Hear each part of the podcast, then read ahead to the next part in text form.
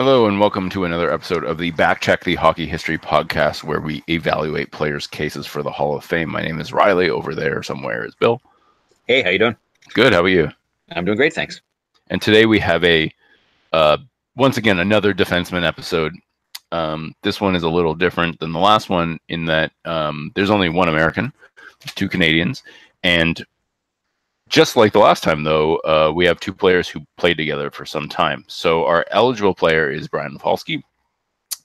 Uh, our in- recently inducted player is Scott Niedermayer, and our old timer is Georges Boucher, sometimes known as Buck Boucher. Which, funnily enough, I've heard of Georges Boucher a lot. I had never heard of his nickname until like I was doing the research, and then I was like, his name is Buck. I've literally never heard that before. Whereas, like with Bullet Joe Simpson, it was every time you see his name, it says Bullet Joe Simpson Yeah. When I, I was reading a, a game summary and it was like Buck Boucher, and I was like, who the hell's Buck Boucher? and then I Googled it. It was like, oh, it's him. Oh, okay. Interesting. Yeah. Um, so first up, we have sort of a weird one in that um, he played in the first decade of the 21st century, but he only played 833 games, which is not a lot in terms Yeah. of modern players. Um, and this is Brian Rafalski, uh, who was only ever on two teams, um, both of whom were very good while he was on them. Yes. So he he only played for 11 seasons, but he was good in all of those seasons, and um, somehow he's still he's plus 178, which makes him the fifth highest in plus minus of any American D all time, while only playing 833 games, which is That's impressive. says either something about him or the Devils and the Red Wings at that time. Or the quality of American defensemen leading up until, you know, That too. 2005. Yeah. that too. So um, Rafalski was, uh, if you know him, famously undrafted, and uh, so we normally talk about drafts on the show, but um, because he wasn't drafted, we'll compare him to just everybody who wasn't drafted since I decided since expansion.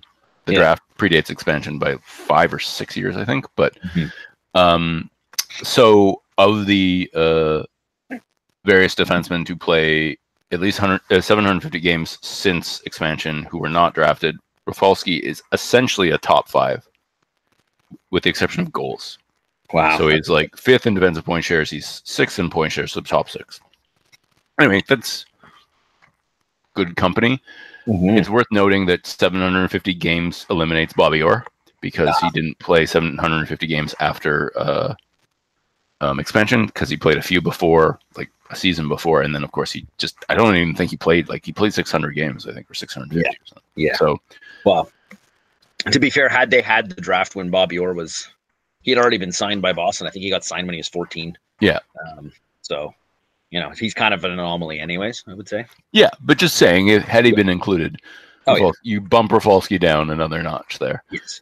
Um, but uh, you know, there's like it, that's a weird group of guys because some of the guys were just pre, you know, managed to play 750 games past expansion while not having been drafted because the draft didn't exist, and Yeah. other, you know, it's a it's a weird mix. But anyway, it just it just goes to show that of that motley co- collection of NHL players, Rafalski was stands out.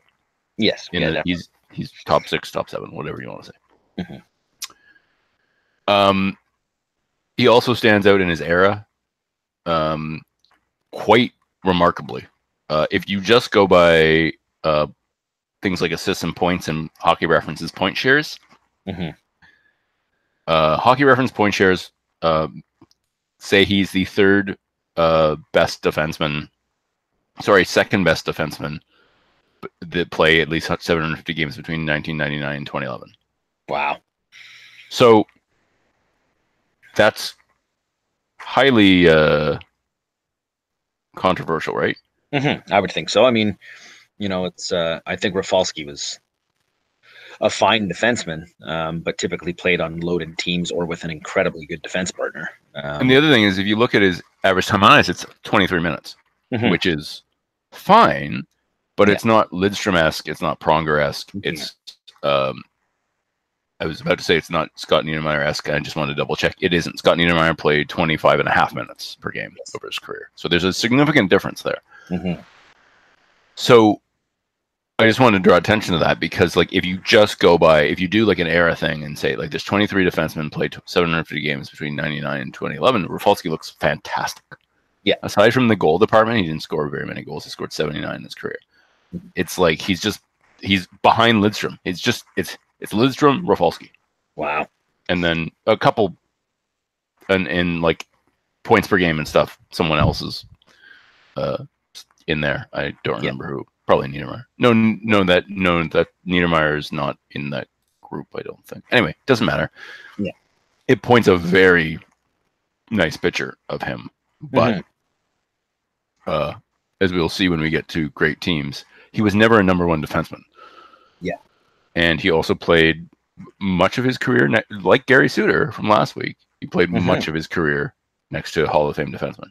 Yeah, absolutely. And I mean, you know, like not just Hall of Fame defenseman, but Yeah. like slam dunk Hall of Fame defenseman. In the like, in the case of Lidstrom, one of the best, possibly, you know, two or three defensemen in the history of, or four, depending on your preferences.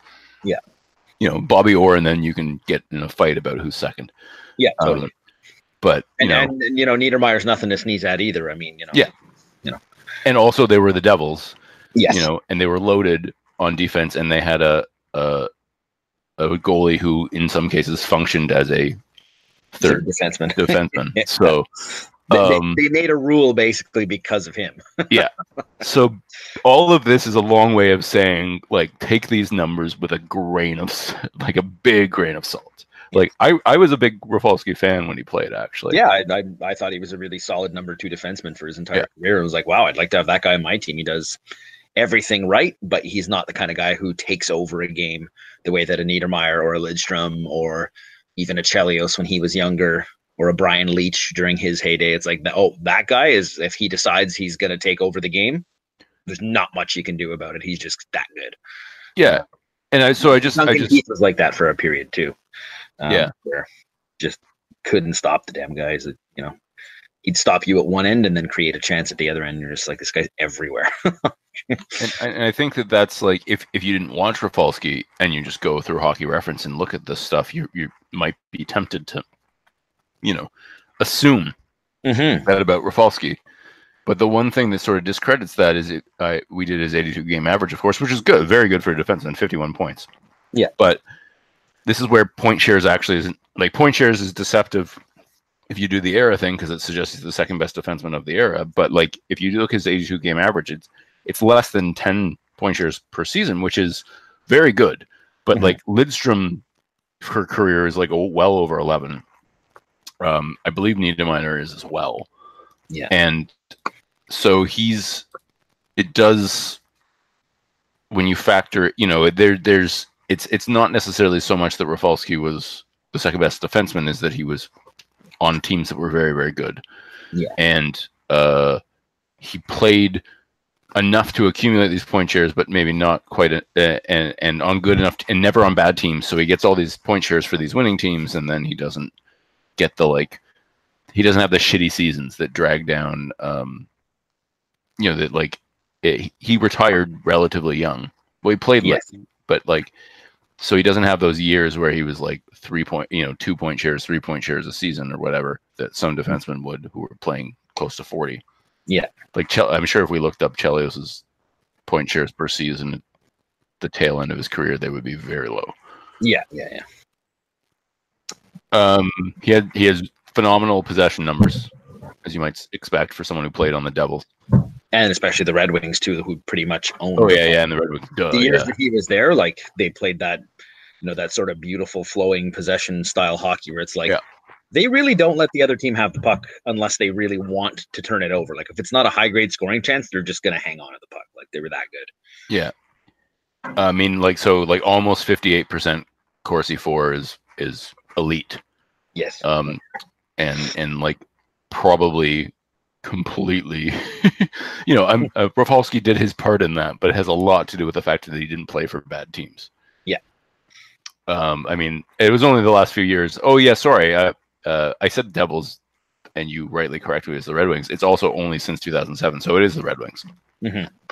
And they were phenomenal. Like just, yeah. Like they, if if Lidstrom wasn't hurt, you've got to assume that they win back to back cups and Pittsburgh doesn't beat them, right? Like Ab- absolutely, yeah. The other thing I know, I think of, is interesting to note in his overall career is that he somehow, despite only playing 833 regular season games, he played 165 playoff games. Wow. I have never seen anyone do a like ratio of career like regular season to playoff, but I would be wouldn't be surprised if he's way up there yeah. in terms of like like percentage of playoff games to uh or sorry, playoff games as a percentage of your overall career. It must be massive. Oh, because yeah, yeah. like most I mean, he's not in the top 25. He's like top 40 or something in games played in the playoffs, but he's like he's not even remotely close to the top 100 in total games, uh, regular season games, right? Like 833 is is like a career in in in the 70s or the 60s. Mm-hmm. It's not a career in uh, in in 2011. Yeah, it's uh. But somehow, because he he only ever played for these two very good franchises when they were very good, mm-hmm. he's got like this bonkers number of playoff. Yeah, he's, he's got a couple of like 20 plus game playoff yeah. runs under his belt, you know. That's I believe he has four. Wow. or three, one or the other. Yeah. But so still, right there. The, the Red Wings and Devils, if they did get eliminated, they pretty much always made it to round two. Yeah. So you're and and if they were usually a tough out. So you're probably getting a minimum there of like 12 playoff games every single spring. Then it adds up pretty quickly, you know. Um three uh five uh, five finals he was in. Wow. Uh, 2000, 2001, um, 2003, 2008, 2009. So that'll do it. So, yeah. So I mean that that's where that is that comes from. But like, like the odds of someone playing only 833 games regular season and then being in five Stanley Cup championship finals is low. Yeah. Um, adjusted numbers don't make much of a difference on his career because he played, you know, some dead puck time and then he went and played in a more wide open era. It doesn't really it makes him look slightly better, but yeah. not much. Um, he was considered a, uh, pretty good defenseman by defensive point shares. He was top five four times uh, and top ten six times, but he never got any top five Norris votes. Mm-hmm presumably because he was playing next to Lidstrom and, and Niedermayer. Yeah. And so people are like, oh, well, he's not going to get a Norris vote. His partner is going to get the Norris vote. yeah. Like he, he, yeah. he got Norris votes, but they were like, they're sort of like, I, I didn't see whether like he ever got first place Norris votes, but yeah. like his Norris votes were always like, you know, well, we've already, we picked all our number one defensemen we want to give Norris votes to. Let's give them to him too. Right. Like, so yeah. his top finish, I think it was, he was ninth in Norris Trophy voting three times. Okay. So, um, and I don't know, like, uh, let's see, the year 2009. It looks like that was the year he was like the considered the best by voters because he also got more All Star votes that year. That's the other thing about him. He he um this is not a guy who got a lot of voting recognition, which is another reason why we might want to think hard about those stats that say he's the second best defenseman of his era, because he got an All Rookie vote, but he he never got any other end of season, um, like first team or second team awards, and he only ever got two All Star game appearances. Yeah, well, you, you you were saying that you know his um, you know his he he was voted three times ninth in Norris voting, and that's a, kind of about where I would have put him. Like think if I think back about that era, yeah. I'm like, there were a lot of better defensemen than him. You know, you've got your Pronger, yeah. you've got your Niedermayer, you've got uh, um, Lidstrom, obviously. Uh, you know, you like you you can start to add up how many defensemen Chara. clearly better. Chara. Um, so he wasn't quite the in the early 2000s he wasn't the beast that he became but like in by 2006 2007 he was definitely elite um so 2009 yeah. when when he one of the three years he finished ninth, and he was actually tied with Scott Niedermayer for ninth. Mm-hmm. Funnily enough, they were on different teams at that point. Yeah. He got one first place vote, which places him in terms of first place votes fourth after Chara, Mike Green, and Lidstrom. Okay, and yeah. he got no second place and no third place votes. So you know it was a Detroit writer who gave him a first place vote. you would think, right? and then and then all his votes were for fourth and fifth essentially. So like he really was like the sort of you had you had uh five names on the ballot and people were just like there were a bunch of people in the league who were like, "Well, what the fuck? We'll put he's not going to win, but he deserves some recognition." So Yeah. let's put Rafalski on fourth or fifth. hmm That gives you an idea. I think a, a much fairer idea of like what people thought of him than uh than the point shares, which Yeah. point point to him as like phenomenal. Yeah. you know. Well, you, you you know you you had you had guys who were great defensemen on teams that just weren't quite. You know they couldn't they couldn't hold the candle to how good Detroit was at that point. You know Yeah. you get like guys like um, you know uh, Suter and Weber down in Nashville at that time were really starting to come into their own. Um, even a guy like Francois Beauchemin, who you know sort of did the same thing, played with a couple of Hall of Famers when he, they had that three-headed monster in Anaheim. You're like, Yeah. he was a he was a pretty darn good defenseman in his own right, but he wouldn't get any. He wouldn't like he was sort of an unsung hero because he was always on the ice with either Pronger or Niedermayer.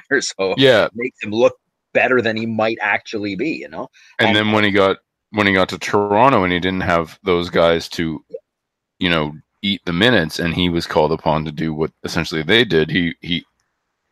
I think some people here would say he did terribly.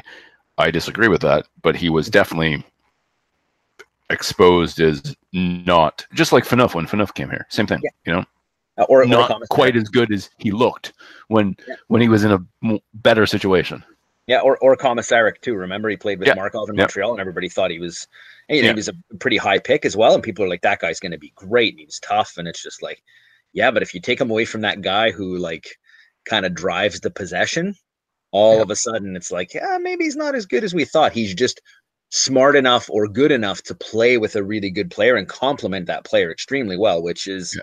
a valuable, a valuable contribution and a valuable skill to have.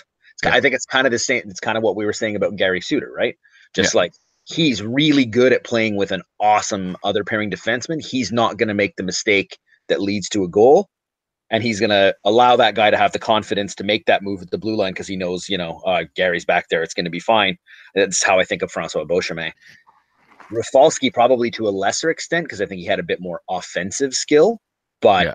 same kind of deal. Like he's out there, and if he plays with that guy, he's, you know, he's part of that two-headed monster that's just like a number one pairing.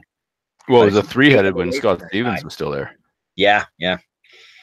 That's true. Yeah. No, and yet Stevens was good pretty much right to the end until he retired. So yeah. So I, I, I, completely agree, and I think that had had Rafalski found himself as the number one defenseman on, I don't know, the Flames or like the Avalanche or who knows, like I'm trying to th- maybe not the Avalanche because Blake was still around, but anyway, a team where he was the number one guy.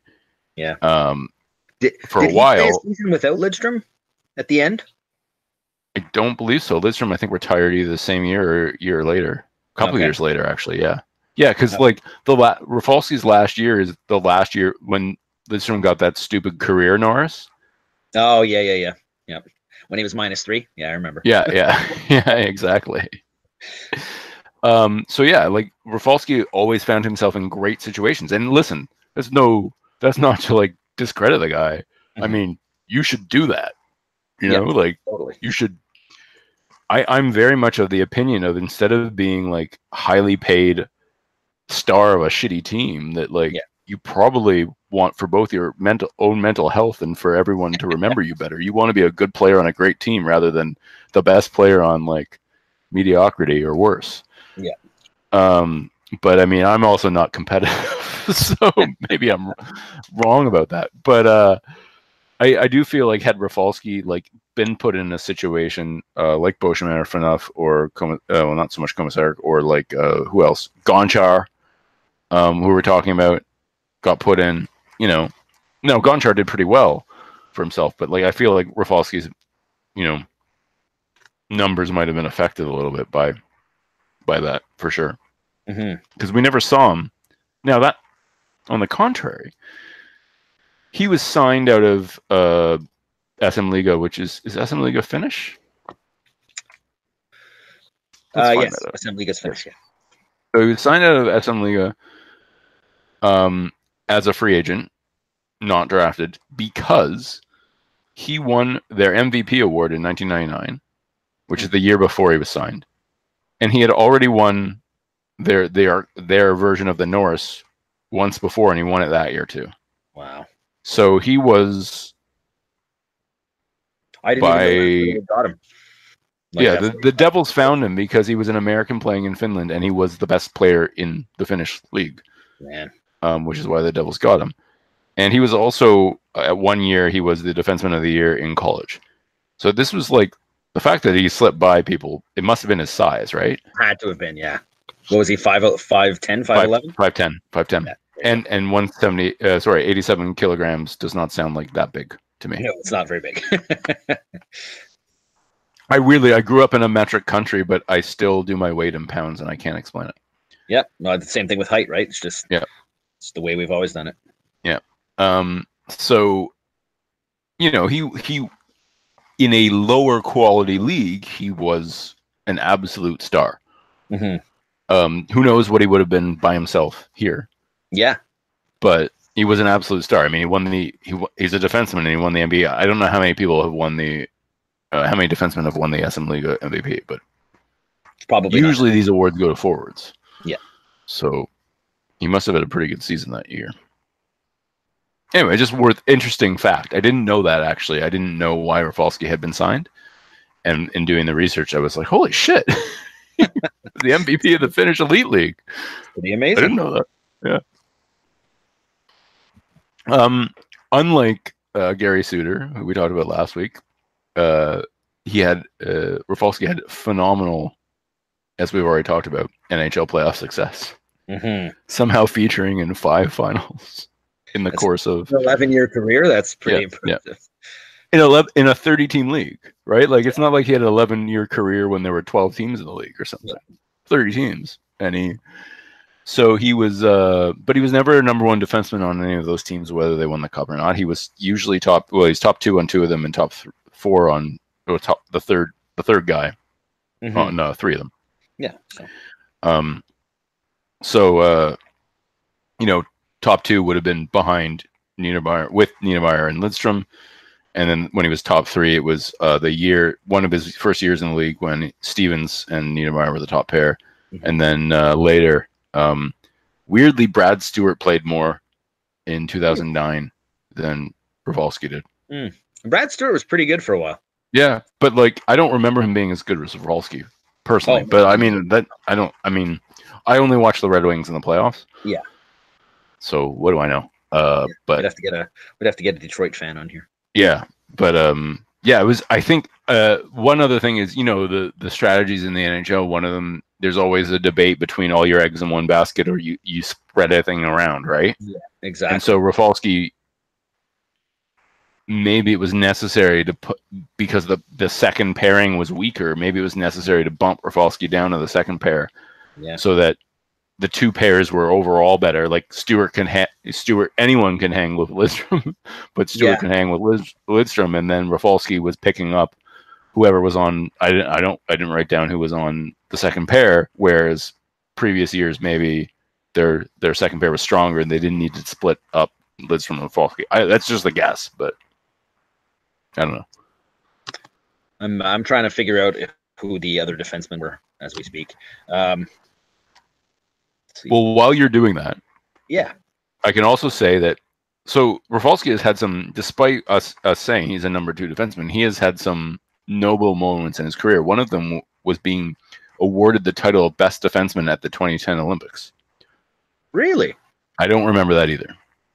Well, I, I know he was a really important player for that team USA Yeah. that you know almost beat Canada. Um, Yeah. Terrifyingly. Yeah. Um, Now, I, I mean, I don't. The thing about Olympics is they don't track minutes, yeah. and it's those awards are regularly given based on points. So I have no idea if he was actually the number one defenseman that year, Mhm. but like he was awarded over the Canadian defenseman, he was awarded best defenseman. It's just something to note. Yeah, I'm uh, I'm looking at their defense core right now, and like, you know, Brad Brad Stuart, uh, Jonathan Ericsson, uh, Brett Lebda, Derek- sign.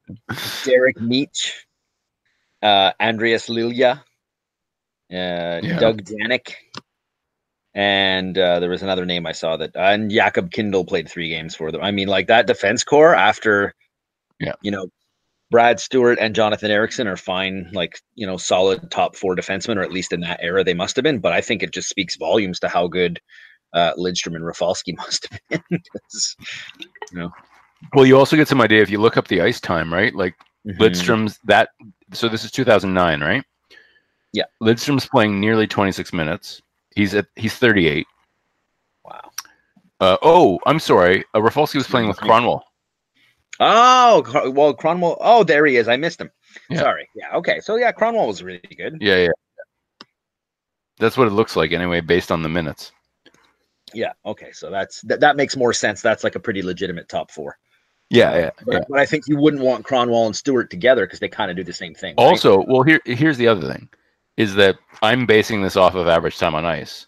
It's Mhm. entirely possible Rafalski was actually playing with Lidstrom still, but you know, power play Occasionally. time and penalty kill time. Yeah. Who knows? I, I don't Yeah. remember that series well enough. It was almost ten years ago. yeah, I think Um, I think I had I had just come back from Japan, but I remember watching the final, but I didn't watch Detroit. I watched I watched it, but I don't remember. The, um, my memory is not amazing, and I don't remember the pairings anymore. Like I, I would have had to like. Go ahead. that final will come up again when we talk about Chris Osgood, or as I, or as I like to call him, Chris Osbad, because I do Yeah. remember that game seven really, really well. Yeah. And I remember Max Talbot scored those two goals on him, which which I called by the way. We are sitting around like, who's going to score the game winner? Everybody's like Crosby, Lidstrom, blah blah. I'm like Max Talbot. They're like, seriously? I'm like, yep. I got a feeling he was, you know, in, in that first round that year, he was the guy who went and fought uh, Dan Carcillo. Oh, The okay. Penguins were down in that game, and just like they're like. Everybody in the Penguins bench like looked at each other. I think Crosby even said it right after the game. He's like, "We saw Max go and fight that guy to try to turn the tide of the game. We're like, we have to go win this. That guy was good. He's going to go through a wall to try to win this series. We got to go do it. And they won that game. And uh, so Okay. I, I sort of remembered that in the back of my head. And I'm like, yeah. And then, of course, Osgood gave him half the net on the second goal. Yeah. So but I, I, I, uh, I don't like the pairings for me. I mean, I don't know. yeah, I just, I, I don't remember at all. No. I have no idea. I, I think the only way you would know that is if you were a Red Wings fan and you were really Yeah, yeah, yeah. Exactly. Like your t- your own team, you remember who plays with because you watch them all year. Yeah, like, exactly. It's like you know, as I've said many times on the show, I've become more of a basketball fan in the last specifically five years, and uh, well, it's because I, it's actually it's uh, slightly less than that. It'll be like the four year anniversary of the thing that really broke me this summer. I think. um, that would that would be the David Clarkson signing, in case anyone's curious. Um, anyway, It kind of uh, broke in too. So, yeah. David Clark. All I was gonna say is like I I I know Raptors lineups, you know, Yeah. that, that are better than other lineups, and Mhm. like I I don't know other teams lineups that are good. Yeah. because I don't watch every right. game, right? Yeah.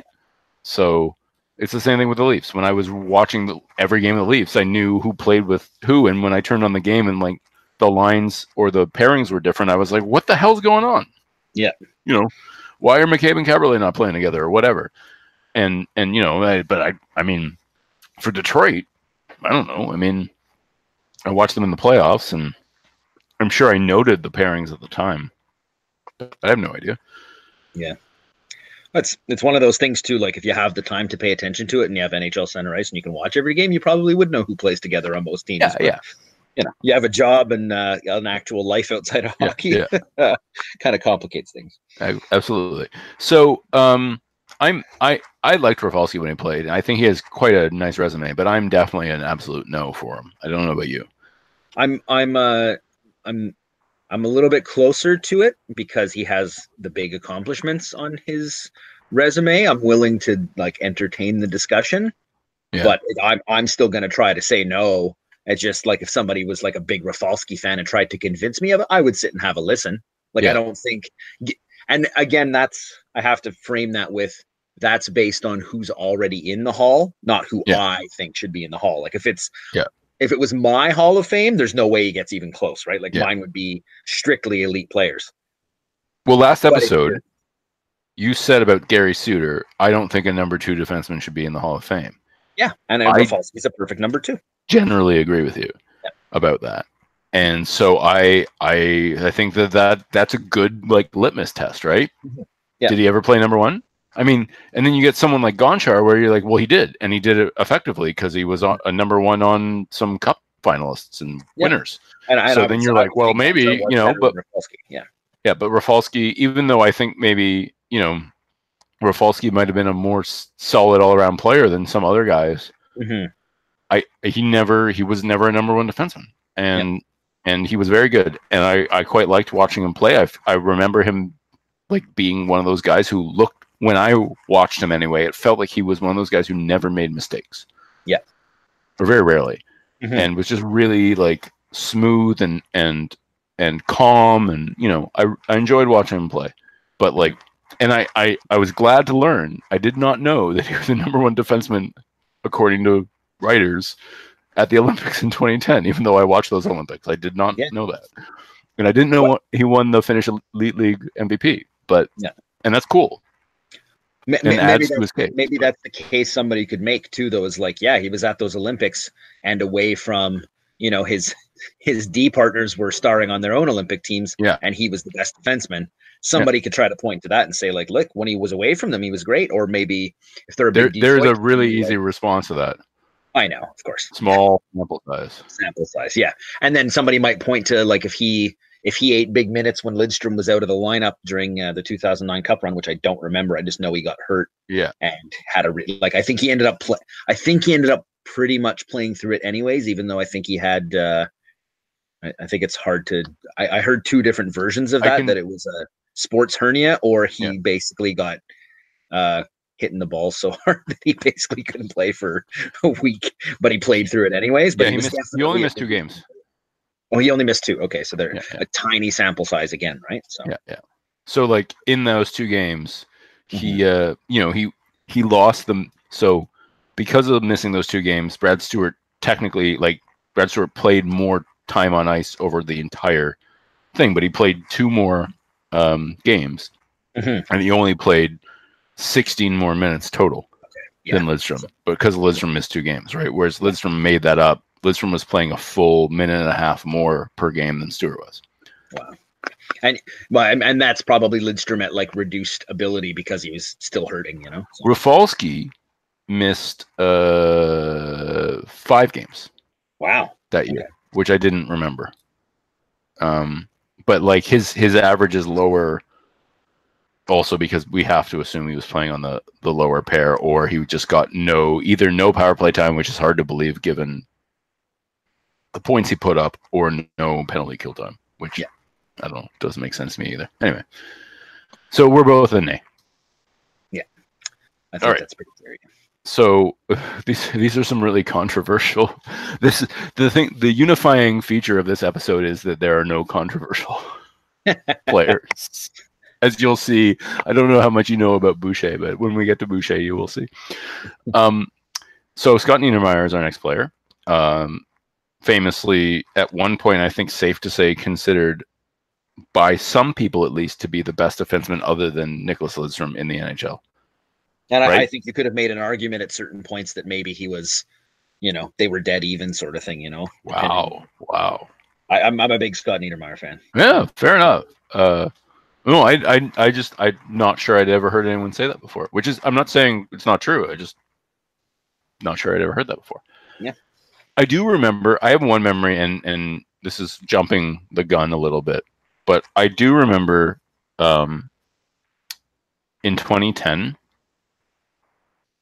like um, sports writers losing their minds over him at the Mhm. Olympics Yeah. and me being like, I think he's the third best defenseman on the team. Why is everyone going crazy? He was quite, you know, that was his last year. They And I was I was kind of mystified because I felt, and I know, I know his game has declined, but I felt in 2010 Shea Weber was far and away the best defenseman on the on Team Canada. Now, I think he had a very In good 20 in favorable 2010, pairing. I would actually, I think I would actually argue that uh, Keith and Doughty were. Uh, Fair enough. because they Doughty were, was excellent as well, and I didn't remember Keith as much, but Doughty was Oh, phenomenal. to me. To me, it was those three right there. It was uh, I think at one point during the gold medal game, there were about well four or five shifts in a row where it was like those three guys were pretty much the only defensemen playing anymore. They they, Which- wouldn't, which they wouldn't put Pronger in, in 2010 So yeah, Uh, but Doughty, Keith, and who? and Weber. Yeah, yeah. That's what I Those, remember too. those I remember. guys were on the ice all the time, and that, Yeah, that I remember Weber like yeah. controlling entire like Weber turned into Chris like tw 2006 Chris Pronger. yeah, I thought in the 2010 Olympics, and, And I was just like, bomb of a shot. Yeah, I was just like, where the fuck did this guy come from? Because I didn't really, I wasn't fully aware of like I never watched Predators games, right? And uh, that was my introduction to how damn good Drew Doughty was because he was like yeah, pulling spin moves at the blue line and keeping the Yeah. puck in. I'm like, I already knew how good Keith was because as a Canucks fan, I had to play Yeah, against I had to play against the Blackhawks all the time, and it drove me crazy how good he was. Like my brother and I used to say, like, uh oh, like it's there's five minutes left in the third period. I think he's gonna press the Duncan Keith button and we won't be able to do anything against him anymore. And sure enough, like, oh god, like he, you know, somebody's gonna beat him to that puck. No, they're not. Don't worry, I- he'll get there. I Yeah. bring it up just to say that like I think by that point, Niedermayer, much like Lidstrom was when he won the Norris in 2011, Niedermayer was getting by a little bit by legacy.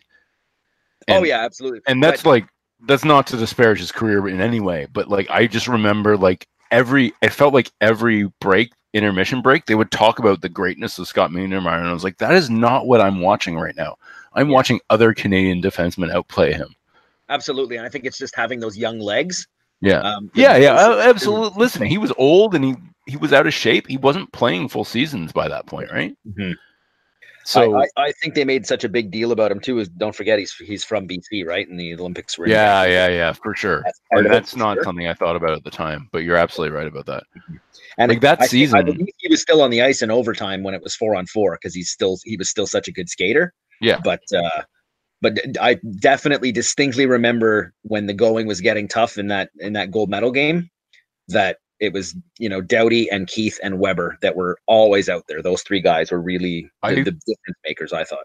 I felt nervous when Niedermayer was on the ice in that series, You know, In in, the way that- overtime, I kind of did, but I was pretty much, you know, nervous for the. and I didn't feel that way about those other players. Yeah, Like I was like, I agree with you. Like anyway, we're way off track, but I just I just brought that up because like it was it's always sort of stuck in the back of my mind. It was one of those times where I felt like the commentators and I were watching different sports or different Mhm. games, where I was Yeah. just like, are we watching the same thing? Because to me, the best player is this guy, not this guy. Yeah. Anyway, so Niedermayer, um, despite playing for the Devils most of his career, is uh, the 22nd uh, highest scoring defenseman all time, Hmm. which which is impressive. is very impressive given how little the Devils focused on offense. Oh man, And they, they was- tried to win every game, Yeah. one nothing or two one. Like that was. And he was M- only on he was only on the Ducks for the last five seasons of his career, right? And he played what did I, oh, I didn't say it, 18 seasons. So um, he, you know, most of that he racked up playing for the Devils, which just goes to show you how important he was for the Devils, who didn't Mhm. score a lot.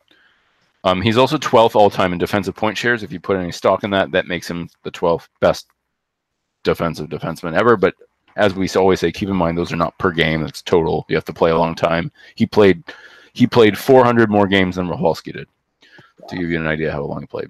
Also, two minutes more, two and a half minutes more per game. Mhm. Um, he's also 19th all time in offensive point shares among defensemen, and he's 15th all time in point shares. So these put him as anywhere between top 12 and top 20 defensemen in history. Um, of course, point shares are cumulative, but still, uh, if you can take if you can put any stock in point shares, it says he's roughly the 15th best defenseman in in NHL history. Um, which to some people may feel low. Um, it also, you know, he he did he could have played longer probably. Yeah. So we should talk about his draft. His draft was phenomenal. It was the Eric Lindros draft, uh, It 1991. So Lindros one, Niedermayer three. God Um, damn it. We have to talk about this, don't we? Yes, we do. Um, Peter. I just Forsberg- suddenly I just suddenly remembered who was supposed to be picking third. Yep, which is the Maple there Leaf. you go. Yeah. Yeah, that one stings. Um, Peter Forsberg, number six. Yeah. Um, you got some other good players in there. Um, Marcus Naslund, Marcus Naslin and Alexei Kovalev taking 15 16. Ziggy Palffy. Um, Ziggy Palffy, yeah. Um, you've got some some other uh, all stars: uh, Marty Rucinsky, Glen Murray, Brian Rolston, Ray Whitney. Was okay for a while. Um, Joseph Stumpel. yep, Joseph Stumpel. You got Ray Whitney and Sandis Ozolinsh. Sandis O- Ozolinsh. Ozolinsh was really, really good for uh, I think too short of a time for him Yeah. to get Hall Yeah. of Fame consideration. But there there were a few years there where he was probably the best purely offensive defenseman in the league. Like he made yeah. he got so many points, and was a- especially in that era where it was like impossible to pick up points, he was, It was really, a really good draft. yeah, it was a really good draft. Yeah, If you sort by points, yeah, you um, there's only two thousand point scorers because everyone else was injured all the damn time. yeah, But like, um, there's some guys in here like it's deep. Like oh yeah, it's really deep. Brian Savage, who was whatever, you know, no no star by any means, but Brian Oh, Savage is like first ten games of every year, he would light the league up. okay, but he was he's like twenty something in points in this draft. Wow, Like that, you know, it's a deep draft when like really someone is. like that who was actually an you know he scored uh basically half a point per game for his career Yeah. is like 20 something you know Martin Lapointe, Steve Konowalchuk, Marius Tchaikovsky, Dean McAmmond, Alexei Zhitnik. This is a deep draft. It really is. Igor Kravchuk, uh, Osgood was taken in the third round, or Osbad. Dimitri uh, Dimitri Skevich for Leaf fans. Uh-huh. He was very good for the Leafs for a little while. Marius Czerkawski. Yeah. Um, Sean Yeah. O'Donnell, there's a lot of very, very good players in that draft. Yeah. Steve Staios. Steve Jesus. Sales. Oh man, I can remember him. This is I, I didn't look at this before. This is like there's a lot of players. Yeah. This was a very good. You weren't kidding when you said it was a good draft. It was Oh, a yeah, good draft. draft. Dmitry Mironov taken in round uh, round eight. Yeah, Um, but not a lot of goalies. Just Osgood. Uh, Yeah, and then the just- next one is Jamie McLennan and Steve Shields. oh man, Steve Shields was really good for a while. He didn't play much though. He No, was I a know he had that like one or two good years in Buffalo, and then he fell off the face of the earth. Yeah. Well, they had Anyway. Brian, Brian Holzinger was in that draft. Yeah, it was deep. Like there, a lot of those guys made the NHL. Like and and had good long, like decade-ish long careers. You know, Bill Lindsay was there. Um, yeah, it's really impressive. If you if you cut off like you counted all the players who played 100 games in the NHL from that draft, we're talking about it looks like it's like 70 players or something like that, Wow, which That's is a really lot. impressive. Yeah, 50 or so. I know it's hard to tell because I'm scrolling, Mhm. but it's a lot of players. it is a absolutely. There's, there's some guys who you would consider like journeymen or Yeah, yeah. guys who happened. You know, Aaron Ward was taken uh, fifth overall, unbelievably, but he had a very long and successful career. Um, Richard Matvichuk played for a long time. Yeah, I mean, Mavichuk wasn't wasn't bad for a little while. He really wasn't. Yeah, he was. Uh, Uh-huh. he was an important defenseman in Dallas. Yeah, yeah, absolutely. Um, yeah, it's interesting because we we were talking about I think it was 81 Mhm. last episode with Chelios, and like the drop off was pretty fast, right? Yeah, it was quick. Yeah, and and this is like completely different like it's like there's just so many like serviceable nhl players in it it's Mhm. bonkers Yeah.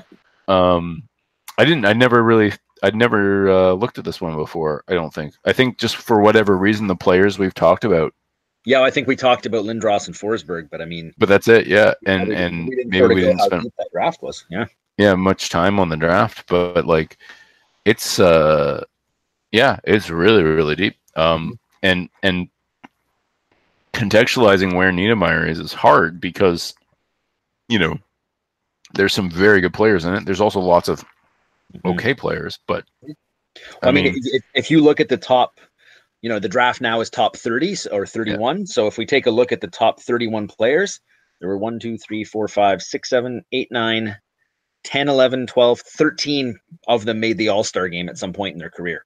wow That's that's really impressive. Like Yeah. that's you won't find that in too many drafts, I don't think. mm no that could be a record i mean i don't know that it is but it could be I, I don't know that it, mi- it might not be quite that legendary uh 2000. I think it's the 2004 class when Okay. Ovechkin and Malkin went one two. oh and, like, yeah yeah that's true yeah Carter and Kessler and Yeah, uh, yeah. And yeah, Yeah. maybe that one. But other than that, I think yeah, it's pretty impressive. It's very impressive. I mean, I had no, I did not remember this at all. It's it's Mm. crazy, and But- uh, I mean, To be to be fair, you were ten. yeah, yeah, no, I know, but like when we looked at it, like No, no, I know. Yeah, yeah. so, I mean, Niedermayer is far and away the best defenseman out of the draft. Oh yeah. Not even close, I mean, yeah. the next closest are like like you mentioned, Aaron Ward, Matt Pachuk, Philippe Boucher. So Um, I, I'd probably say Ozelin was the second best. oh yeah, Ozolinsh, of course. Yeah, sorry, I was Yeah, going. Uh, Even though I had it. was short-lived as that kind of player, he was very, very good for sure. Yeah, yeah. But um, but the thing is, Lindros and Forsberg were also in the draft. So saying Niedermayer, like, I I I have no idea. How do you com- I have such a hard time comparing forwards and defensemen. Mhm. Um, I am I am too much of a Forsberg fan to like grant that he might not be the best player in this draft. So I'm just gonna not gonna say anything else about that. Um, so let's move on to his era. Uh, for whatever reason, not a lot of defensemen played as much as he did between '91 and 2010. So we did we did it with um, skaters, and uh, basically by point shares, Niedermayer is the best, second best skater of that time. The first best being Lidstrom. Shock. um, but even though he is a defenseman, he was, uh, you know, he wasn't dead last in of those eight skaters. Whoever they, I don't remember who they were. Um, he wasn't dead last in uh, anything. He was seventh, which second last in goals and points, but sixth in assists and assists per game. But I mean, it's really hard to talk about that when you, you've got forwards in there as well, right? Because they're going to dominate the offensive categories. Um, his uh, his AG game average is slightly less impressive than Rafalski's, but he also played way longer, right? 400 more games, which is uh, what is that? That is essentially five seasons more, right? Yeah. So uh, 48 points per 82, which is fine for someone who played a good chunk of his career in the dead puck era. Um, is his three year peak, which was when he was on mostly on the Ducks, well, Mhm. Ducks and Devils, is much better at 63 points, and he was playing 26 and a half minutes a game. So you know, important. Yes. His Corsi is also way worse than uh, than Rafalski's, and uh, that's again both a product of the fact that Niedermayer was um, older Mhm. when they started tracking Corsi uh, possession stats, but also uh, I think it's safe to say that like those Ducks teams he was on at the end there were a little more inconsistent than uh, than the Devils teams he was on for most of his career. Yeah. You know they did win a cup, but they also were not, you know, as They good. sort of hit their peak right then. They had a lot of veterans on that team. hmm Yeah. And once people started retiring, including Niedermayer himself for half a season in Yeah. 2007, 2008, which he should, I like, I still think he should have retired after the cup. But anyway, I mean, not that it hurt his legacy in any way, but No. I mean, he's minus post cup. His post cup seasons, he's minus 19. Whoa. No, Wow. that is the Devils, or is it the Devils? That is the Ducks. Yeah. You know, Yeah, but- they, when they won that cup, they then fell off a cliff. Like because yeah. yeah. Sol- Selanne retired, they ended up having to trade uh, Pronger. I Yeah. mean, yeah, it's but I, I do feel like you know what better time yes you're only 33 but like what better time to retire right Mhm. yeah, yeah. i mean not I- that like go he ahead did go win another gold medal, so I think maybe that he can hang his hat on that one. Especially, I think the only reason he kept playing is because he knew the Olympics were in Vancouver and he wanted Oh, to do it there. Yeah. um, well that's a good I- I- reason it really is. Yeah.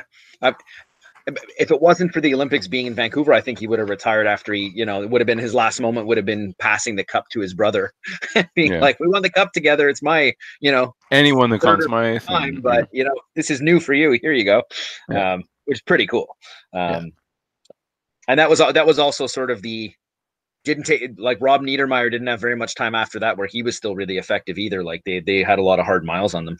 Yeah. uh, I think that whole team did. They they they sort of I think they sort of knew they had to win it that year or they weren't going to be very good for much longer. Yeah. Um, even even though Pronger still was great up until you know he basically dragged the Flyers to. Uh, yeah in 2010 yeah I mean, yeah, they were they were all started getting a little bit long in the tooth to be doing that every year. Yeah. Um, I mean, yeah, I mean, and it's stupid for me to say this too, because like, what have I ever done? Um, well, But- hockey, yeah, yeah. I mean, like, it's it's as a as a guy in a chair who who whose biggest athletic achievements include climbing small mountain, you know, very small mountains and skiing down them, um, and and swimming long distances that are not very long. Um, you know, I I shouldn't judge, but I've always there's something romantic to me about retiring when you win. Yeah, me too. Well, I'm, I'm a huge huge Broncos fan and John Elway fan, and Yeah. he rode off into the sunset after Yeah. two. And I was I was actually still a little miffed. I'm like, I bet you if he comes back, we can win three. Yeah. Um, but I don't think that would have worked out because Terrell Davis got hurt. He, I think he made the right choice. He went out on top, which was pretty awesome considering that his whole career people were like, "Can't win the big one, can't win it," and then he Yeah. finally wins. He's like, "I'm going to ride off into the sunset right now. This is good. Yeah, and I always when when Niedermayer came back, I there was a part of me that was like, "You missed that opportunity," but you're right. He won a gold medal Mhm. again. Yeah. and and you know hometown, right? I mean, in his hometown, and like, I can't imagine what that's like. Yeah. So it's pretty special. Yeah, and he Yeah. he retired not very long after that, I believe. yeah, exactly. Yeah, yeah. So, um, he he of course he won a Norris shock Mhm. of all shocks, but he was only top five in Norris voting another three three times, which is lower than I thought. Yeah. I I'm surprised given the general love towards him, hmm and I don't mean that in a negative way. a Product of people saying, "Well, he plays with Stevens," and they're Yeah. sort of, you know, And- they're, they're both and- good. So, Well, yeah. here's the other thing: is like Stevens is very much a like '90s defenseman, right? Well, Mhm. his his the latter part of his career, he adjusted, right? He was a very much an '80s offensive defenseman, and then he changed his style and he became that like wrecking crew, which now he would get suspended for. But Oh, like that's another story. I, I, but- you know what? I think he was that good that he probably would have adjusted to that and found a different way to intimidate people. Entirely possible. Niedermayer strikes me as much more of a like, like he would have really thrived right now. Oh yeah, oh yeah, Like he was, he was ahead of his time. definitely. and I think that he, you know, the people who would have like in the early days, like it took him until 1998 to get a Norris vote. Wow. I don't because the league is awful and they didn't track ice time. I have no idea whether he was playing second most minutes on the team to Stevens or third or who knows what. But because you know, thanks NHL. But um, he, I think you're right. I think he his style was of a certain way that was like considered risky in the 90s. Mm. And and he wasn't. I mean, he was on this ridiculous defensive team that was really sound, and he was always very sound. But the way he skated, like, I just feel like he was ahead of his time, and that at least one explanation for the lack of top five Norris voting would be, you know, it was sort of a consensus later in his career how good he was. If you look at the Norris votes, he was top five in 1999. He didn't have another top five finish until he won it, which was Wow. uh, five years later. Life. Sorry, six years. Six years. Six years later, he won. So his top five in '98. My apologies. So some of that is he matured, and I think some of that is just the audience matured, maybe you know. Yeah. And like, and like you said, also they were constantly like Stevens this, Stevens that, Yeah. and that was true to an extent. But mm-hmm. I, I, I think probably if you know if Lidstrom's not there, he probably wins a few more. You would have to assume, right?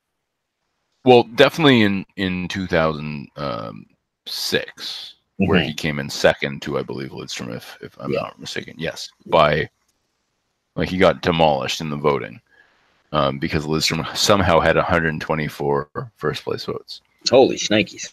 and and no and five seconds, no thirds, no fourths, no fifths. So, um, oh sorry, that's not the. Sorry, he had 91 first place votes. Sorry, I was looking at the wrong award. um, anyway, he still won. He still won 89% of the vote. So, It's impressive. um, yes, you're absolutely right. Had Lidstrom not existed, Niedermayer would have won a second Norris Yeah. because he finished second twice. There you go. So But it's still weird to me that he only he was only uh, top five four times. Like Yeah. that's seems odd. Um, point hockey point shares. had a bit of. I, I'm sure Devils fans would probably uh, agree with this. I, I think a lot of people really hated New Jersey and sort of blamed them for the way the game became. So I think they just didn't get any credit whatsoever. People really did not like the Devils. Like when when they every year they won, people were like, "Oh, great, more teams are going to start playing the trap because it works." And Yeah. it's like, well, you didn't seem so mad when the Dallas did it. they, Yeah, you yeah, know, yeah. they did it too. And Yeah. the Devils were just better at them at it when they when they beat them. Um, I mean, hockey point shares say he was the best defenseman twice, not just once. I mean, again, you know, it that's a that's sketchy, but like still, Mhm. like it, it suggests that uh he probably should have, you know, and like he maybe should have had a, a little more acknowledgement than he did. But he did. He get a. I feel like he got a lot of good press, especially near the end of his career. Yeah, I think After he won that it was sort of Conn like a, like a you know a Niedermayer Appreciation Society where people are like, he's going to be gone soon, and we kind of didn't realize how great he was. And now Yeah. that we do know, it's like he's he's not as great as he once was, but we should appreciate him while he's still here skating around and Yeah. winning everything. yeah, yeah. Um, there is. Uh, I mean, I don't know that there's much controversy. There's slight, um, controversy. You could say with the Conn Smythe. Mhm. Pronger played less minutes because he missed two games, but he Yeah. played more minutes per game and he scored more Mhm. in that in those playoffs than Niedermayer did. Now, some people argue, and I'm not saying this is wrong, that like a part of value is is just playing. You know, like if you miss games, you you lose. Mhm. You just it's not your fault, but you still you haven't played as much. And Niedermayer played the whole the entire playoff that year, and Chris Pronger didn't. Yeah, Um, well, I, I would argue that Pronger's elbow, I can't remember who he elbowed in the head because I, I was in Japan at the time, so I, I don't remember that final particularly well. But uh, I, I just remember him getting suspended for elbowing someone in the head, and it was like, yeah, I think he's success he successfully intimidated the entire other team with that. Well, and, and there you go, and that and Yeah. and the difference between injury and and suspension would be that like you you earned the suspension, whereas the injury you didn't earn. Mhm. Um, just just I'm just bringing up the fact that Pronger outscored him. Yeah. In two less games, and I'm not saying that like Niedermayer doesn't like. I don't have. I have very strong opinions about certain Conn Smythe awards. I do not have one about the 2007. Like that's. Yeah. I'm I- fine with Niedermayer winning it. Um, I would, I, I would, I'm also fine with Niedermayer winning. I think more accurately, what they should have done is given it to Prongmeyer, split the Yeah. award basically. yeah, because they were both playing half the game. I know. point. No, oh, they, they beat the Canucks that year, and I was I watched a few of those games from over in Japan, and had to, you know, watch a mid afternoon game or an early morning game, and with the time difference, and uh, you know, I, I remember talking to uh, our our mutual friend Mike, and I was just saying, you know, oh, with Luongo, maybe we have a chance. He's like, how are you going to beat them? It's Prongmeyer. One of them is always on. Yeah, yeah. like they like they literally never leave the ice, and they're so good. And he's like, and then they have Beauchemin out there to like help, like give them some like little bit of rest. Actually, Beauchemin was playing half the game too. I know. Yeah, it was pretty much three defensemen running that team. I know. It's, and- Beauchemin- and that's what did us in. We just we couldn't score on them. Boschman also missed uh, a game, but his average time on ice is actually higher than Pronger's and Niedermayer's that that year. And that that's I mean, who knows why that is? Um, Yeah. Probably because he was playing, he was being switched between pairs or something. yeah, and probably any any game where they had it in the bag, they're like, okay, we're resting these old guys way more. Get out there, Yeah, yeah, yeah, because he was he's six years younger than Pronger and seven years younger than Niedermayer. Yeah. yeah. So that would make sense. Yeah, yeah. anyway, um, just just you know, stirring the pot there, I guess a little bit. Like I, I mean, I think you could give it to either of them, or like you said, do that thing where they did with uh, Curt Schilling and Randy Johnson, Yeah. which some people hated when they won the World Series, which is give them both the the award. But like a lot of people really hated that, and they've never done it again, probably because they got so much I- I, I. I think those guys like they were literally both having both those guys is what made that team great.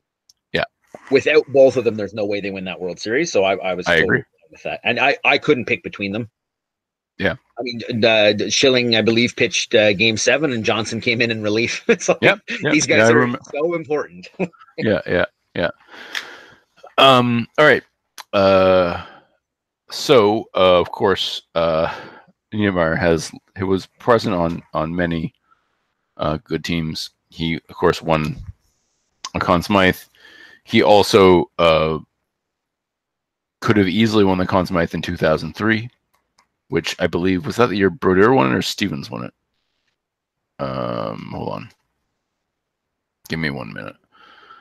I uh, uh, 2003 was oh Giguère won it. So the year that the last time they gave it to a uh, player from the the losing team, which I mean I think everyone's fine with the Giguère one, right? Like because he Yes. like he absolutely stood on his head, 945 save percentage, 162 GAA, fine.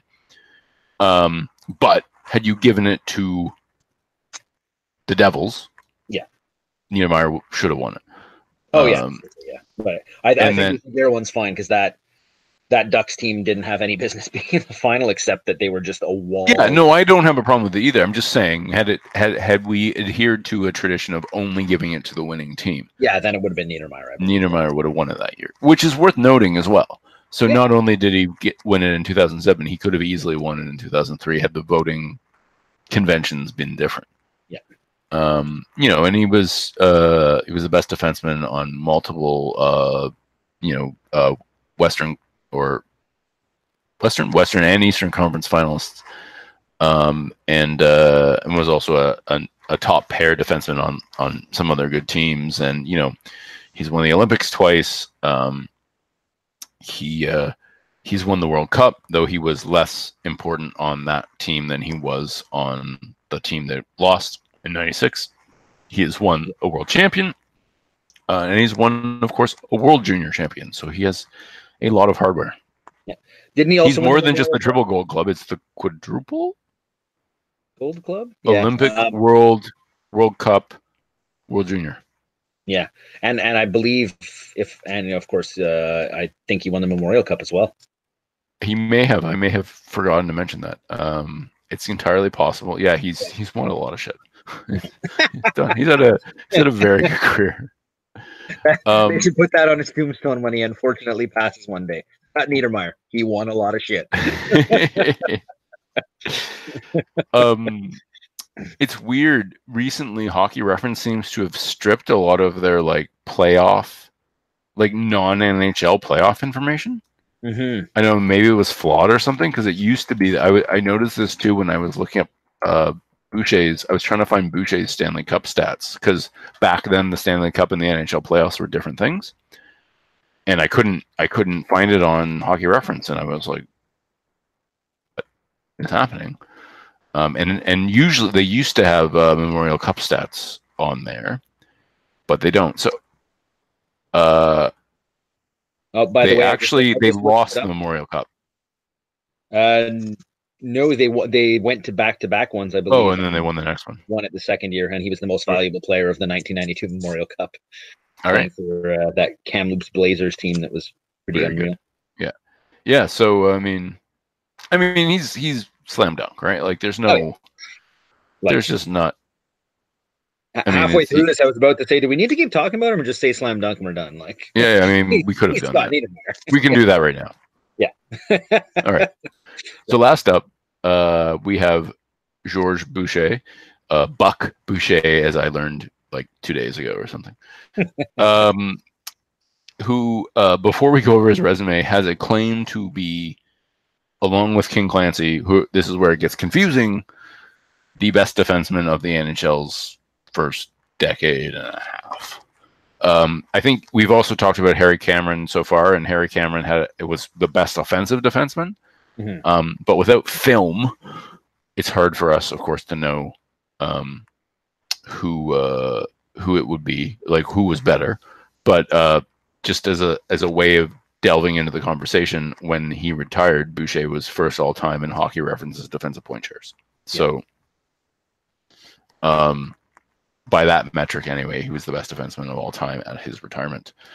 Um, he 16 players had played 300 games by the time he retired, and points wise, he was a top 10 player um, in terms of uh, points, points per game, that kind of thing, um, despite being a defenseman.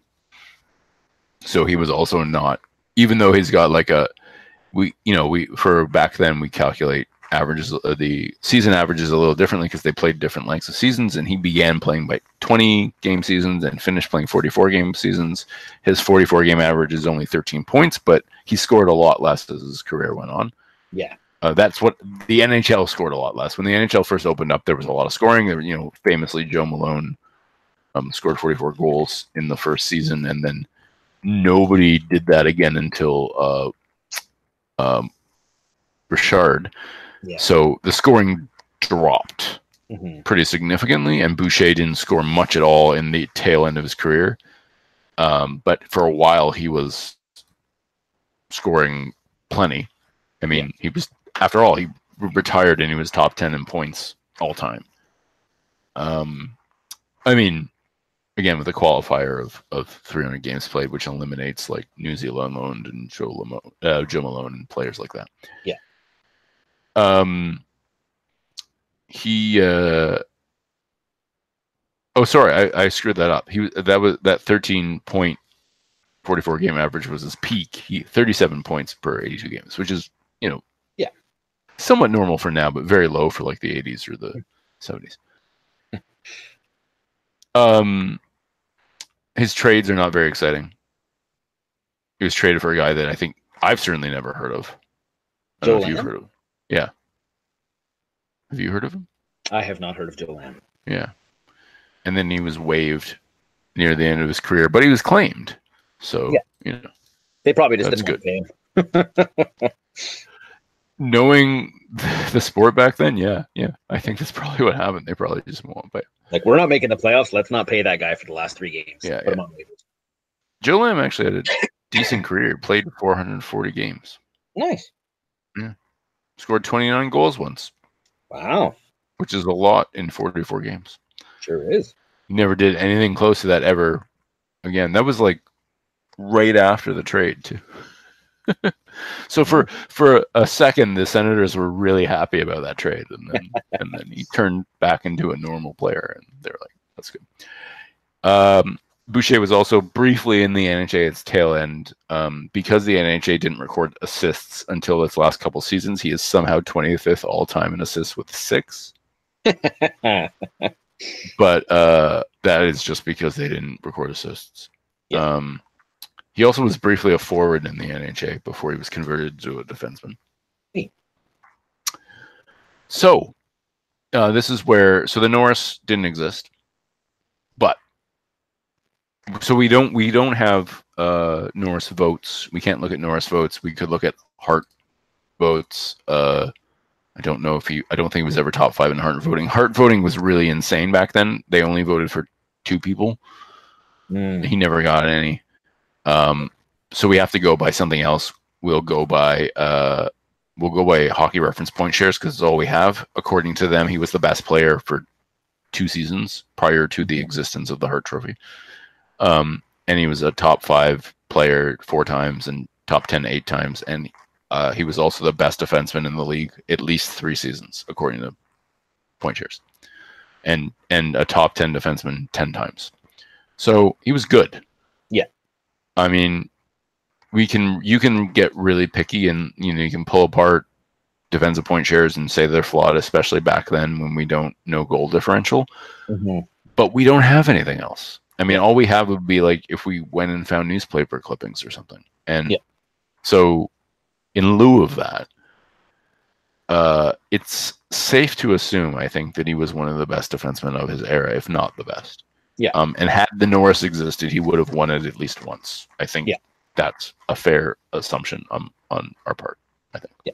I think so too. Yeah. He was also like he he was a strong offensive player. He he was somehow top ten in goals twice. Wow. Because the NHL was weird. Yeah. Um, in the twenties, and uh, you know he was top ten in assists seven times, which is a lot for for what was his career length? Uh, Fifteen years, so half his career. Yeah. You know, so I mean, uh, he he didn't do anything in the NHL, but in the NHL he was he was without more knowledge, I think it's really safe to say it's between him and King Clancy. Yeah. Um, and maybe Harry Cameron. And Harry Cameron was older and played less in the NHL and played more in the NHA. The Mhm. the the one issue with this is this assertion of of mine is that uh, King Clancy and George Boucher were on the same team for a long time. Yeah. So- So they uh, one of them was probably better and bumped the other up. I don't know who that would be. Yeah, we, we have no way of telling. Just know that they were on incredibly successful teams. You know, they Yeah. won four cups for the Senators. Um, Yeah, and based on, I mean, you got to assume based on the award that was named in King Clancy's honor that people at the time thought King Clancy was better, but Yeah. he also played longer, I believe, if I'm not mistaken. Yeah, pretty sure he did. Yeah. Um, so anyway, I mean, George Boucher was good. Yes, he was a very good player on some very good teams. Um, you know, was capable. Seems like offensively and defensively. Yeah. Um, managed to switch from forward to playing defense and was still, you know, a, if not the best player, the second best player probably on his team for a couple of A long time. cups. Yeah. And uh, and they they won four cups in seven years, so that's Pretty good. pretty good rate. even for even for back then when there may have only been, you know, four or five teams, you're still winning at a pretty regular clip there. Yeah, yeah. I mean, uh, for me, he's along with like Lalonde and Malone and a few others. He's like as no doubter as we get for the old timers. I mean, Yeah. he's just he really seems to have been one of the best players of his era, and because the NHL didn't believe in awards Mhm. for the first, you know, f- what six seasons, and then didn't have anything other than the MVP after that for another ridiculously long period of time. They introduced the Lady Byng, I feel like maybe in the 30s, and then the Norris wasn't introduced until the 50s. So there were no ways of recognizing defensemen. Um, I think for someone, you know, who who basically doesn't have any like, you know, if you go to Hockey Reference, they have all the big, uh, they have the awards in the top right corner, and they're they're in these little like, they're in various colors, right? And if you look at Scott Niedermayer, you know, he's got a bunch of different colors. You know, he's got some yellow and some blue and some gray, and it looks very impressive. And then you go to George Boucher, and he's got Hall of Fame, and Yeah. the fact that he won cups. Yeah. and it doesn't really tell you uh, until you scroll down and look at the point shares and things like that, and you're like, "Holy shit!" Yeah. Um, and the and the cups and and uh, the fact that he was, despite being a defenseman, sometimes a leading scorer on some of those cup teams, and and yeah, I think he was uh, he was just. Uh, it looks like he had a phenomenal career, and and he's basically a, a no doubter. Yeah, I would I would have to agree with that. I mean, there's no there's no certainly no reason to take him out. yeah, yeah, absolutely. So to recap, uh, Brian Rafalski, you are Uh, a nay. Rafalski for me is a nay, um, but I'm I'm willing to listen to the argument if uh, somebody wants to buy me a beer and preach preach how great Rafalski was. I'll listen. I mean, I I really like him. I think he's an American Hockey Hall of Fame. Yep. no doubter. So, yeah. Uh, but like I just I I like what you said about Suter last week, the last Mhm. episode. I just feel like yeah, number two defenseman. number two defenseman shouldn't be in the Hall of Fame. Exactly. Um, unless second and there's some kind of like super extenuating circumstance or something. it's like second line wingers should not be in the Hall of Fame kind of thing. You know. Yeah, yeah. And I mean, like, you know, I could I could imagine circumstances and where a guy who never had a chance to play number one because he, you know, for some reason or whatever, um, maybe I could consider if he played for absolutely forever, but like Rafalski didn't, and Yeah. uh, I I think I think if Rafalski would have played by himself in between those two, yeah, he may have proven himself to be with with a bigger sample size than just you know those The six, Olympics. seven games at the Olympics. Other Yeah. than that, if he had played one full season without those guys and been phenomenal, he'd be like, yeah, I guess he, you know maybe he was just Yeah, being overshadowed. that would that would that would convince me. yeah, exactly. That'd be enough to win me over for sure. Um, because I think there's there's players who are probably not as good as he was who are in the Hall of Fame right now. Yeah. Um, oh yeah, I would, I would agree with that too. Yeah. Duke Duff, uh, Clark Gillies, Uh, anyway, um, and you you have your own you have your own bugbears that you also feel that way about. oh, that, isn't that your obligatory Mike Gartner mention or not? I, I I don't particularly have anything against Mike Gartner. I Oh, because you used to bring him up all the time. I feel like. Well, it's, it's just because he's the defa- like, like that's the one name everyone brings up when they say, "Oh, Oh, some guys are hall that shouldn't be." I Yeah. think it's it's like a generally accepted. Yeah, Mike Gartner, like he shouldn't be in there. It's like I actually have a really. I feel like that's absurd, but anyway, that's another story. We, we can talk about him another time. yes, yes, and I'm I'm sure we will. The episode where we finally get to him will be a very interesting one, and I'll, you know, it's like, I, I I think. For, for a guy like Mike Gartner, he's sort of like a Rafalski. Like, if you want to make the argument for him, I will sit and listen, but it doesn't mean you'll convince me. But I Yeah. will listen. Yeah. Um, he's at least in the conversation, which, you know, given how, you know, rare it is to be in a hall, hall of Fame, or it should be to be in a Hall of Fame, that's, you know, the fact that you can s- argue that you should be in is pretty impressive. It's a really good career. He was a very good hockey player. It's just, you know, I like to have it for like elite players only, sort of. You know, there's a lot Yeah. of guys that are in now that I would probably have to take out of my own one if I were to set it up. But, you know, Yeah. again, li- like you said before, who the hell am I? Speaking of people who belong, uh, Scott Niedermayer. um, slammed up. Yeah, me too. I just I think there's no like there's no case against him at all. I can't No. even think of one. I don't know what that would be. Yeah. Wasn't always a number one defenseman, which is like stupid. yeah. I mean, that's if that's somebody- that's the only thing I can come up with. If somebody wants to buy me a beer to argue that Scott Niedermayer should not be in, I will drink the beer in the corner by myself and not listen to you. He's in the Hall of Fame. and finally, uh, Georges Boucher. I sort of feel the same way that you just said about Scott Niedermayer about this. Yeah. Um, I mean, I can't come up with any reason why I shouldn't be in the Hall of Fame. To me, I don't know unless there's like newspaper articles out there preserved from back then that have some information that is not available to us on Hockey Reference and Wikipedia that say something damning. I can't imagine that this guy wasn't one of the two or three best defensemen of the NHL's first decade and a half. Yeah, And that to me- from, what you can see, looks like he was about a, he was I would say pretty easily a top ten player of that era. Yeah. I mean, the top ten players for an entire decade should all be probably going into the Hall of Fame because Yeah, they're the think ten that- best of a ten year period. You know. Yeah, I think that's absolutely fair to think about it. Even back then, when there were only like three or four teams in the league, depending on the year, um, and then more by the end, obviously, when in the 30s there were more teams. But um, you know, even even with so few teams, I still think like you're you're one of the very, you know, let's say there's let's say there were on average four teams or five teams, Yeah. you know, and you're like the like at worst the third best defenseman of that period. Yeah. I think not a chance you're not in. It's it's it would be absurd to exclude him. And uh, Exactly. yeah, it looks like he had an amazing career. Played, excuse me, played for a very long time um, for his era. Second in games. I didn't mention second games played when he retired. Yeah. Um, and uh, yeah, it just seems like he had a fantastic career. It was very, very important to those Senators teams who were very, very good. Yeah. Which is hard for anyone to conceive of right now. But that's another story. Mark Stone's still good.